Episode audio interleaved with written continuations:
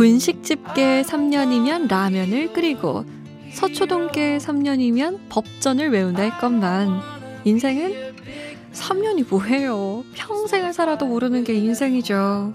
그래서 함께 머리를 맞대면 뭐라도 나오지 않겠나 싶어서 준비한 시간이에요.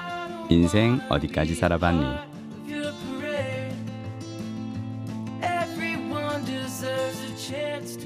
고민 상담 3년이면 어, 아니네요. 한 3주 차. 벌써 그렇게 됐나요? 고민 상담 3주 차면 뭘 할 수 있을까요? MBC 아. 김민식 PD님 오셨습니다. 안녕하세요. 안녕하세요. 제가요, 어, 첫 주, 둘째 주, 셋째 주 이렇게 가면서 생긴 건 뭐냐면, 네. 아, 솜디를 좀 더 믿고 솜디에게 물어보고 솜디에게 답을 구해도 되겠다라는 걸 저는 요즘? 깨닫고 있습니다. 그래서 역시 게스트보다는 DJ, 아. 어, 예. 아 그런가요? 저는 늘 게스트만 믿고 가는데 네. 아, 아무것도 예. 준비해오지 않거든요. 네, 알겠습니다. 오늘도 믿고 가겠습니다. 알겠습니다. 자, 청취자분의 사연 만나볼게요.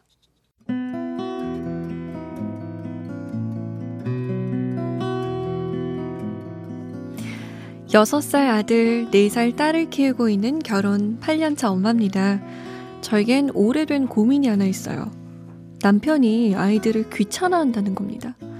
남들은 많이 못 놀아줘서 미안해 한다는데, 우리 남편은 아이들이랑은 뭘 해도 재미가 없답니다. 아이들이 놀아달라고 장난을 치면 어, 방에 들어와서 놀아 어, 엄마한테 가 라고 말하고요 아이들이 어디 가고 싶다고 하면 어 그래 가자. 이렇게 말뿐인 약속만 합니다. TV에서 맛집이 나오거나 좋은 곳이 나오면 아이들 데리고 가족끼리 갈 생각부터 해야 하는데 저희 남편은 오 저기는 땡땡이랑 가야겠다. 이렇게 친구랑 갈 생각 먼저 하고요. 여행을 가려고 하면 아이들은 친정에 맡겨놓고 우리끼리만 가자고 하죠. 이렇게 남편이 아이들에게 정을 안 주다 보니 아이들은 저만 따르는데요.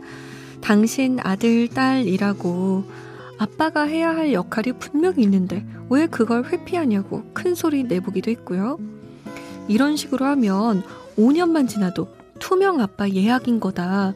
나이 들어서 애들이 나만 찾을 때 외로워하지 마라. 이런 식으로 협박 아닌 협박을 해봐도 남편은 변할 생각이 없습니다. 지난 주말에도 저 혼자 아이들 데리고 체험 활동 다녀왔는데요. 생각하니까 너무 서럽더라고요. 혼자 애쓰는 것 같아서요. 저희 신랑 조금이라도 바꿀 수 있는 방법 없을까요?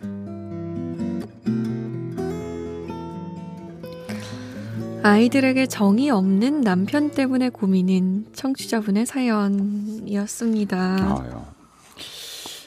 아, 이거 너무 안타깝네요. 그러니까요. 어, 아니 왜냐하면 이게. 사실 여섯 살 아들 네살 딸이면은 정말 정말 예쁘고 귀여울 때거든요. 그러니까요. 어, 제, 제가 이제 저는 이제 늦둥이를 낳아서 네. 그러니까 이제 큰 애는 지금 고등학교 1학년이고요. 둘째는 초등학교 4학년인데 저는 늦둥이 둘째를 키우는 게 너무너무 재밌어요. 왜냐하면 큰애 키울 때는 제가 너무 바빠서 시간을 많이 못 보냈는데 네. 큰애가 당장 중학교 가고 나니까 저하고 안 놀아주더라고요. 그래서 저는 둘째하고 정말 열심히 놀고 있는데 어. 그러니까 이제 둘 다 딸인데 제가 그러니까 이게 저희는 어 엄마가 사실은 애, 애들한테 훨씬 더 인기가 많잖아요. 보통은 그렇죠. 보통 그렇죠. 그래서 아빠가 어떻게든 이 엄마한테서 아이들의 애정을 뺏어오기 위해서 노력을 해야 되거든요. 음. 저 같은 경우는 뭘 하냐면 애들이랑 우리 둘째랑 특히나 레슬링을 많이 해요. 어. 정코너 막 이러면서 이제 왜냐하면 몸으로 이렇게 던졌다 받았다 공중에 띄웠다 던졌다 이러면서 노는 건 엄마들이 못 해주거든요. 그렇죠. 그걸 그나마 아빠들이 이제 음. 해주면은 아이들한테 점수를 딸 수 있는데 한 번은 얘가 그리고 이제 제대로 하자면 어디 가서 TV를 봤나 봐요. 네. 빤쭈 바람으로 얘가 온 거예요. 여덟 살 때. 그래가지고 나도 그래서 좋아서 그럼 TV에서 본 대로 막 돌려서 막 했더니 애가 어. 갑자기 그러니까 왜 나도 이제 위- 위통을 벗고 했더니 너무 쓸려가지고 아픈 거야 아이고, 애가. 아이고, 아이고. 아, 그래서 내가 아 그래서 얘기를 해줬죠. 민서야 실은 TV에서 그 레슬링 하는 그 아저씨들은 몸에 그래서 기름을 바르고 해. 아. 그러니까 얘가 그럼 우리도 기름 바르자 그래서 안 돼. 그건 안 돼. 네. 엄마한테 혼나죠 그러면. 네.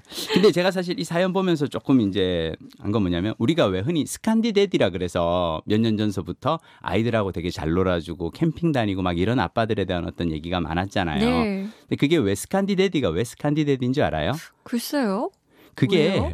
스칸디나비아에서 그런 그러니까 북유럽의 아빠들이 어. 그렇게 아이들과 잘 놀아준다고 해서 스칸디데디인데 그게 네. 왜 스칸디데디냐면 스칸디나비아는 일단 노동 시간이 짧아요. 음. 한국만큼 노동 강도가 그렇게 강한 나라도 아니고요. 맞아요. 그러니까 사실 저는 스칸디데디가 가능하려면 적어도 스칸디나비아 같은 경우 제가 알기로는 오후 4시 5시면 퇴근하고 음. 집에 와서 가고 그리고 저녁에 이렇게 회사에서 회식이라든지 이런 게 별로 없이 가정 생활을 되게 중시하잖아요. 네. 근데 한국처럼 사실은 야근에 주말 특근까지 시달리는 아빠들 경우에는 음. 사실 주말에 쉬는 동안 아이들이 오는 것보다는 혼자 조금 이렇게 널브러져서 음. 뭐 야구를 보든지 그럴 수가 있죠. 그래서 저는 사실 이 아빠 같은 경우 어쩌면 삶에서 너무 많은 에너지를 이미 회사에 빼앗기고 있어서 음. 아이들에게 시간을 못 내는 게 아닌가 음. 그런 생각도 조금 들고요. 근데 음. 이 사연자의 남편분은 어디 가려고 할 때도 친구랑 갈 생각을 그러니까요. 하고 이게 어. 진짜 서운한 거거든요.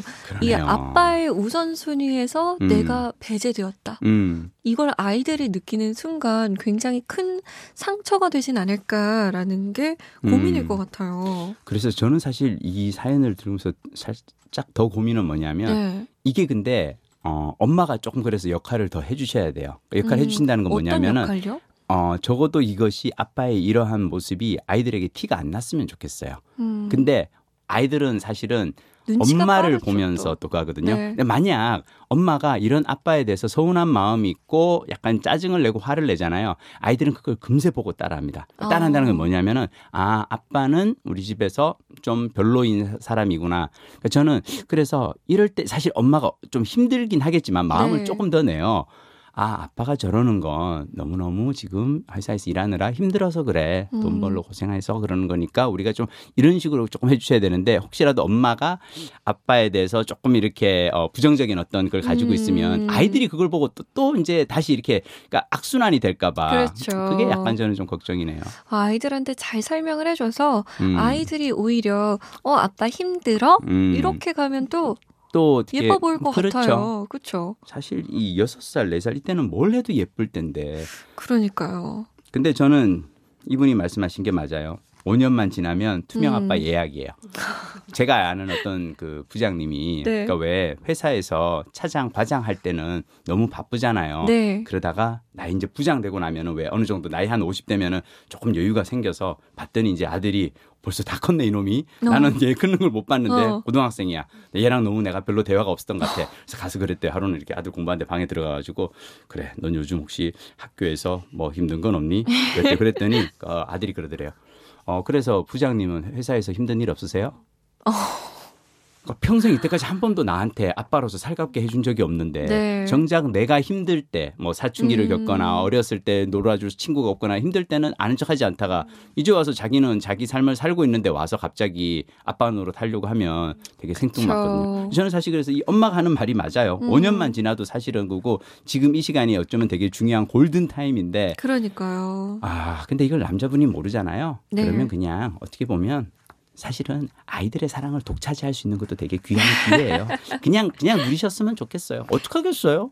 아니 그러게요. 섬디 같은 경우 어떡하겠어요 이러면. 어, 저는 이런 케이스를 제가 주변에서 접한 적도 없어서 제 주변은 남자인 친구들이 결혼을 했을 때 음, 아이들을 여자인 친구들보다 더 좋아하더라고요. 음. 그래서 요즘은 트렌드가 좀 그런가 봐요. 음, 그런 얘기가 이 청취자분에게는 별 도움이 안 돼요. 그러니까요. 근데 제가 이제 화가 하고 날것 싶은 얘기 같은데. 뭐냐면 네. 우리가 TV에서 보거나 아니면 뭐 이런 그 social net 이런 SNS에서 보는 그 많은 아빠들이 아이들 데리고 놀이터 가서 찍고 놀이공원 가서 찍은 사진들 소수의 사례예요. 음. 의외로 사실은 안 그런 왜냐하면 그런 아빠들만 사진을 올리겠죠. 음. 집에 혼자 일- 주말에 나는 오늘 애들 내비두고 혼자서 소파에서 들누워 있어. 이거를 갖다가 얼굴책에 누가 올리겠어요? 아니잖아요. 그렇죠. 그러니까 어쩌면 좀 그런 상대적인 어떤 박탈감을 우리가 느낄 수 있는데 음. 어, 개별적인 개개의 어떤 상황과 사정을 조금 더 들여다봤으면 좋겠어요. 맞아요. 너무 안타깝네요, 그러니까. 아까 말씀하신 것처럼 엄마가 조금 더 마음을 음, 내어줘서 더 마음을 아이들에게. 조금만 음, 이해를 좀 시켜주고 음, 또 아빠한테는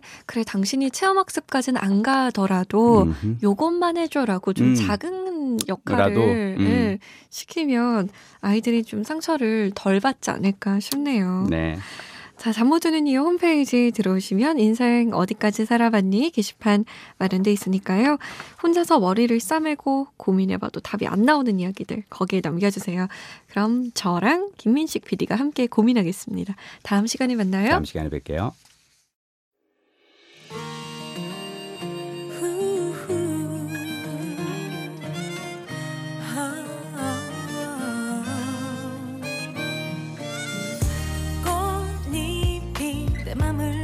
힘들고